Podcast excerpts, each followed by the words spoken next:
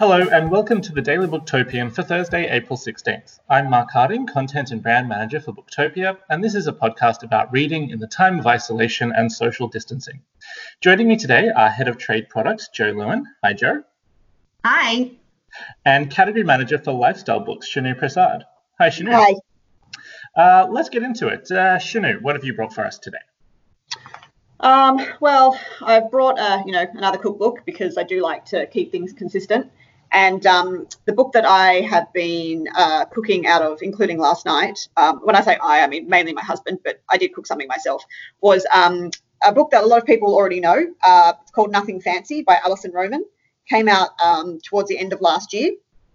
And um, it is fantastic. Um, we're out of stock at the moment, but we have so much stock on the way, and it should be it should be back in stock by beginning of next week, if not this week. Um, even though the subtitle of the book, when you do open it, is called um, Unfussy Food for Having People Over, I can 100% tell you that you can just as easily enjoy these recipes making it for yourself or even just one other person. Um, and you do not need to invite people over um, to make these recipes, which is great considering we're not allowed to do that right now. Sure, you're, you're, talking to somebody who is very much a um, serving size four, no, serving size one kind of person. So that's fine. yeah. And the best part of these about these recipes is that you can, um, because I do not like cooking something that I can I'll eat for one meal and then I have to cook something again for the next meal. I like to be able to cook something that I can eat for at least a couple of meals. Um, you know, if I'm going to put all that effort in. So it's actually perfect um, if you have less people um, for making these recipes because you make them and then you can eat them for dinner and then maybe for lunch the next day or even dinner the next night. Um, my favorite recipe um, that we've made um, so far, I do like I do like the royal we there. I honestly it was my husband that made it. I did add some extra items to it, so I, am taking some credit for it. Um, is the uh, Greek um, Greek meatballs. So it's um, mm yeah, it's it. They're amazing. Uh, pork meatballs in um, like a tomatoey um, a sauce, and the meatballs are super light because they're um, held together with yogurt um, rather than um, you know with breadcrumbs. And um, I, we added some extra vegetables. my friend who lives in America is Australian has said like so many of the recipes that she's that she makes she adds extra vegetables too because they, they they're more of a um, here's a main dish and here's like 25 different sides whereas i'm all about one pot cooking. So um so i basically we followed the recipe as is and then just added some um, carrots and some tomatoes and um, halloumi to the um, to the um, to the pot. And uh, it has lasted us for four meals doing that. So i 100% uh, recommend that recipe.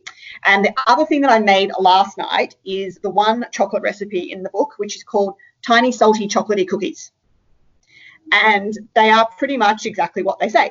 They are super easy to do. The most complicated thing you have to do is brown some butter, which honestly is actually not as, that difficult at all, as long as, at all, as long as you don't actually um, move away from the stove. Then you will burn the butter. But if you stay at the stove, you go, oh, look, that's looking a bit brown. You take it off the stove. That's it. That's the most complicated thing in this recipe. Um, I did it last night. It took me, and I, I'm a very slow cook, but it only took me about like 10, 12 minutes to do to make the make them, and they, they bake in six minutes. So um, they're amazing, and there is almost as much actual chopped chocolate in it as there is the rest of the mix. So they are completely gooey and delicious. They're like almost like a brownie but in a cookie form. And you also add some um, salt flakes to it so that it cuts through the richness of the chocolate. So um, I would definitely recommend those two recipes out of the book. And my husband has like bookmarked like 47 other recipes um, to make as well. So uh, that is my cookbook recommendation for the week.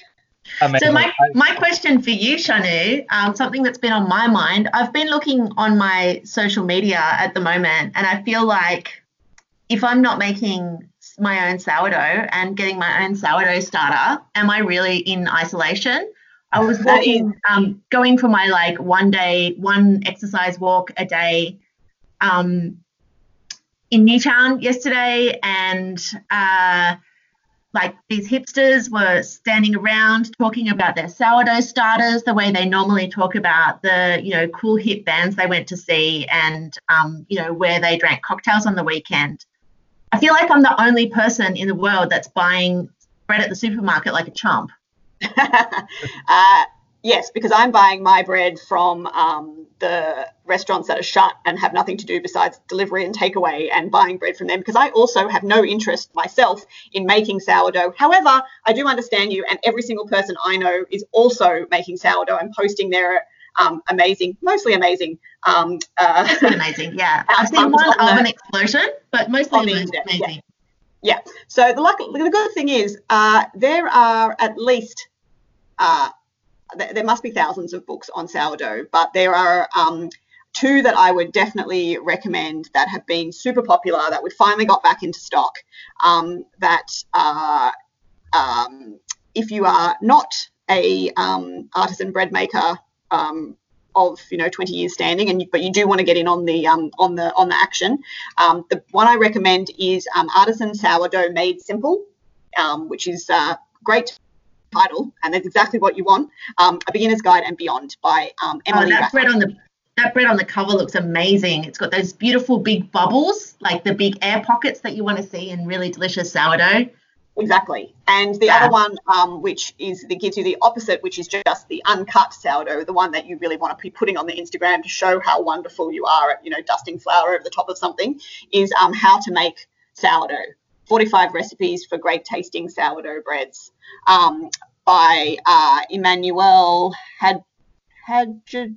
Oh, that's not a name I'm going to be able to pronounce correctly, and I do apologize. Hadjanadru. Hadjandru. I H A D J I A N D R E O U.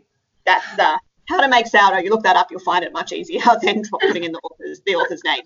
Um, that that one we have in stock at the moment as well, and uh, that one is great because you know there's only so many times you can make the one sourdough recipe inside the um, in the pot and so it's really fantastic because it gives you a whole bunch of once you've mastered that one gives you yeah. a whole bunch of other recipes that you can um, you can also uh, you can also try awesome that, that's uh, I, I don't know personally I, I take a lot of pleasure in bread it's one of my one of my favorite things on this planet is like nice delicious bread and to the point where I never want to try making any because I, I would just spoil it for myself if I did that because I would be terribly incompetent at it.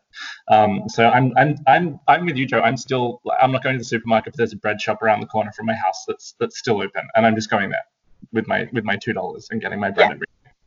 Well, Mark, yeah. I've actually got I've actually got. Uh, I mean, you don't need the second part of the title of this next book. It's a book that's actually coming out. Um, it was meant to be published on the 28th of May, but because of the huge demand for sourdough and for baking that uh, bread that's happened, they're actually releasing it early surprisingly, compared to the rest of the books that are getting, you know, pushed out at the moment. Um, and so it's called um, How to Raise a Loaf and Fall in Love with Sourdough Baking. Um, and so we've got a we've got a whole bunch of copies coming of um, of that book, and it really um, it's absolutely perfect for beginners, and so that yeah. should be coming. That that should be here by the um by the end of end of April. So I definitely recommend pre-ordering uh, a copy I, of that. But I don't, I, I don't want to begin. I don't want to learn how to love to make it. I, I, I, I just want to keep my bread shop in business and pay somebody else to do it for me. Yeah, I uh, feel like I have to I have to cave to peer pressure and just actually start doing it. I already last week I talked about how I started gardening due to just peer pressure from social media and now I feel like sourdough might be the next thing. True. It reminds me of the um, of the Portlandia. Um, you know, Portlandia, where they uh, they go like it's the hipsters, but it's not the um, the it's the not the 90s or whatever. It's not the 1990s. It's the 1890s, and I feel like that's where we're heading heading back to totally, again. Totally. Yeah. yeah. All right. Well, uh, Joe, what have you brought along for us today? Um, so I'm going to be quite boring and I'm going to start by talking again um, about a book that I talked about last week. So I'm still reading um, Utopia Avenue by David Mitchell. I'm well in the thick of it now.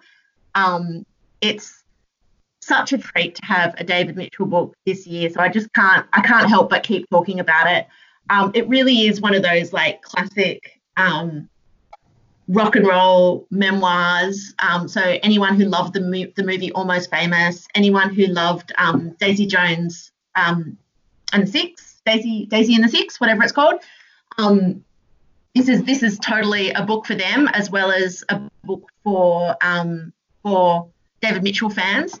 Um, I'm finding as I'm going into it, it's got everything that you love about that rock bio all of the all of the name dropping. You know, David Bowie's in one chapter, Brian Jones is in a bunch of chapters. Every every 60s um, every 60s rock star you could possibly think of that might be might have been hanging around London at the time, uh, but also some really fantastic um, character portraits of the four members of the band who are all very different um, and all come to music with a different um, uh, with a different sort of reason for for being for being in the rock scene. So um, really fascinating. It doesn't so far seem to have that same um, supernatural magic realism bent of um, what you expect from from David Mitchell, but that's not unprecedented. You know, like Black Swan Green was a um, was a straight up coming of age story,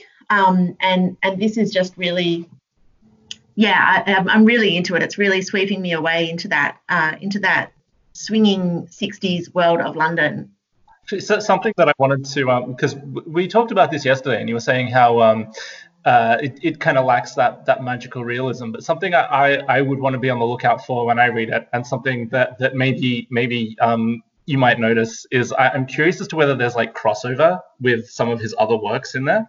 Yeah, um, absolutely. Whether there's like subtle references to things that are happening. So even if the story is not necessarily magical realism itself, maybe it does take place in a universe where uh, where some of his other characters uh, exist.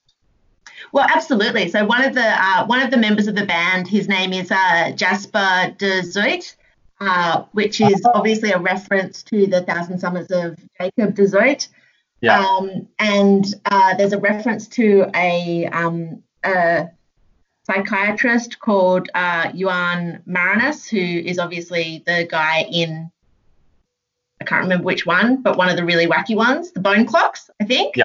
Yeah. Um, so there are there are smattered throughout his uh, this book, as he pretty much usually does. He like he recycles yeah. his favorite um, his favorite names to kind of hark you back to other books that you've read. let us know next week if any supernatural beings jump out of the woodwork because it still is possible. It is David Mitchell. You never know. But no spoilers because I, I want to read it. no, I won't give you a spoiler. Good, good. Um, and the other thing that I'm really looking forward to, and I'm I'm racing through David Mitchell because I know that this is um, on the way in the post to me, is um, is the new uh, Robbie Arnott. Um, so Robbie Arnott is an Australian author, um, a real darling of the, the literary set. Um, and he's got a new book coming out through Text Publishing uh, in June. Um, I absolutely loved his first book. So it came out in 2018. It was called something. It was called Flames. Flames, something. Yep. Uh, yeah, and the new one is called the the Rain Heron. So I don't know anything about what it's going to be about, but I can tell you that um, Flames was an absolute roller coaster of craziness. Um, just uh, you know, supernatural water rats and exploding wombats on just people that could burst into flames and it was just um, so beautifully mystical and yet so grounded in the Australian landscape and Australian culture. Um, so I've got really, really high hopes for um, for his new one. Very exciting.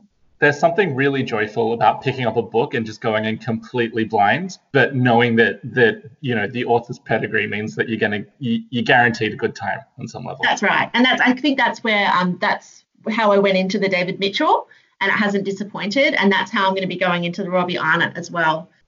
Awesome. I mean, there's nothing like finding a debut. We all love finding a debut that absolutely sweeps us off our feet, but also settling into um, the the style of something well loved is a real treat. That's awesome. Well, thank you, Joe and Shanu, for joining us today and for sharing those amazing recommendations with us. Um, we also like to give a bit of a shout out to an Australian author on this podcast. And today we're shouting out to Jess Hill, who um, won this week the Stella Prize for her incredible work, See What You Made Me Do, uh, which is a book about the domestic um, abuse epidemic in the Australian community. And it is an absolutely incredible book that will change your mind about a lot of things and open up ways of looking at and thinking about uh, this horrible situation um, that you might not have thought of before. Uh, I found it to be an absolutely incredible book. I've put a review up on our Booktopian blog as well, if you want to hear what uh, what we thought about it. But yeah, Jess Hill, See What You Made Me Do, Stella prize winning book. If you haven't already encountered this book, I urge you strongly to get yourself a copy uh, as quickly as possible. And uh, and yeah, just engage with something that is really, really important.